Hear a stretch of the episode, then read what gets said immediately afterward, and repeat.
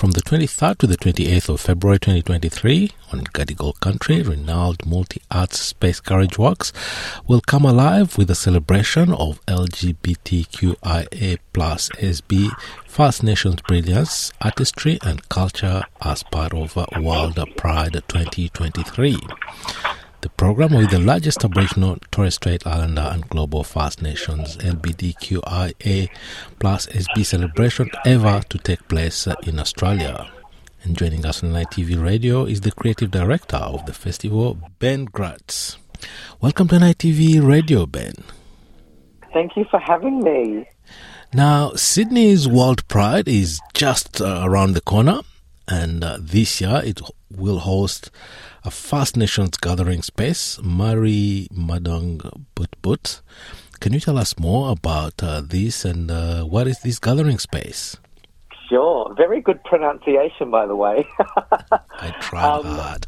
yes, yes. So Marri Madung Butbut is a part of Sydney World Pride, and it is our First Nations gathering space, as you mentioned, taking place at Carriage Works from the 23rd to 28th of February.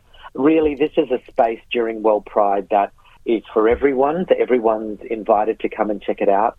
But it's really centered around our global First Nations LGBTQA plus sister girl brother boy community.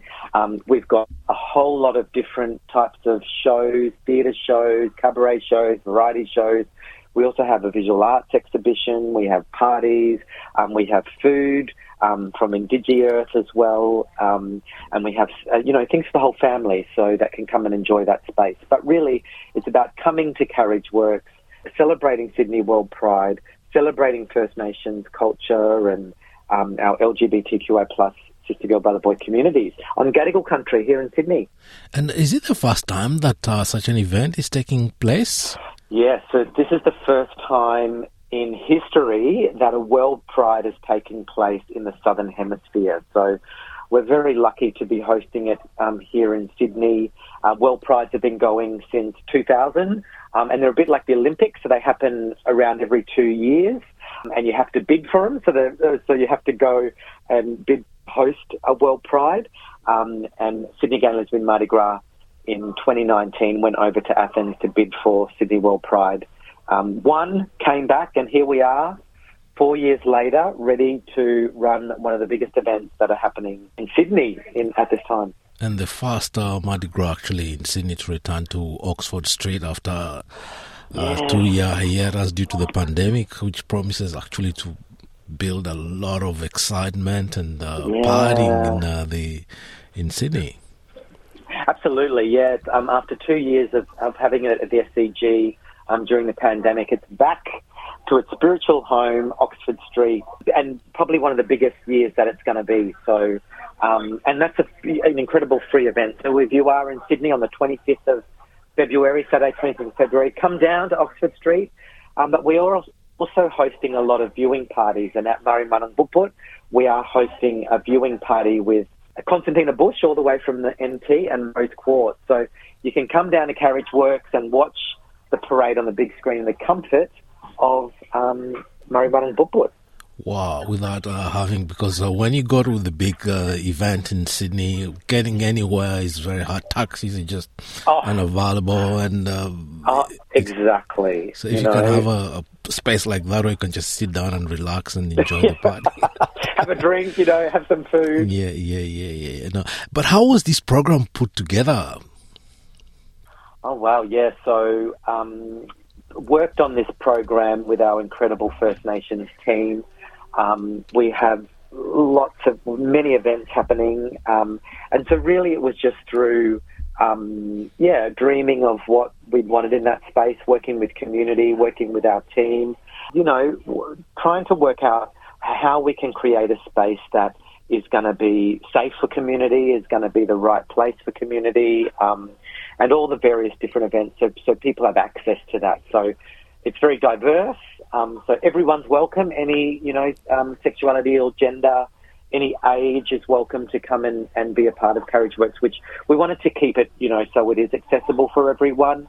Um, we're also, um, a lot of our shows have Auslan interpreters as well so you're able to come and be a part of it too. So, yeah, it's, it's just very exciting that we're able to create a program that is so diverse and something for everyone, really. Yeah, no, I look at the program. looks uh, inclusive, even family friendly.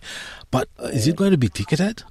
Yeah, so some some events are ticketed and some events are free.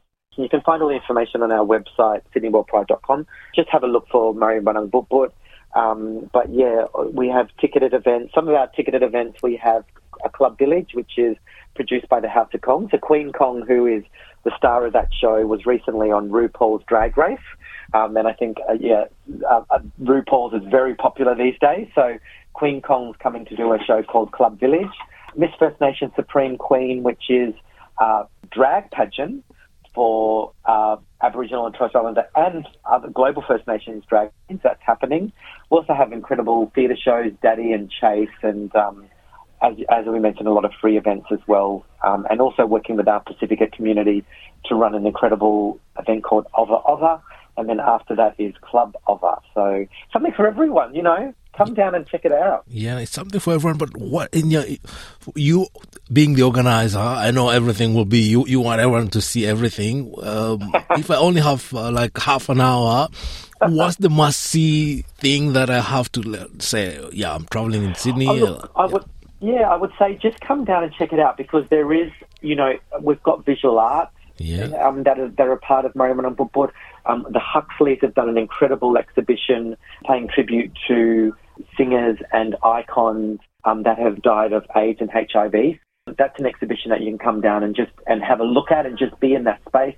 As I mentioned, we've got food from an Indigi Earth, so you can even just come and have a coffee, have some traditional foods, um, look at the artwork, and just be in that space. And you, who knows, you might you might get there and have a look at the program and go, oh, I'd love, I, am here for that show, so I might go and see that show. And then um, you, yeah, you just go yeah. to all the events. Yeah, yeah. you just yeah. touched on uh, one aspect that I wanted to come to. It's uh, it's just uh, not everything about uh, uh this uh, program is not just about fun. Uh, there's also mm. remembering and honoring legendary artists lost to HIV, bloodlines, a multi art form exhibition you know, loving tribute to the many influential voices silenced by a HIV/AIDS epidemic in the 90s and 80s. I think it's a, that's a really important point. As I think you know, you know, it is a big world pride and it is a big event, and but we have to remember that at the core of all pride festivals, we are still um, fighting for equality, and and a big part of what we do is ensuring that we're amplifying the voices of those who are who are usually underrepresented or don't have a voice or are marginalised.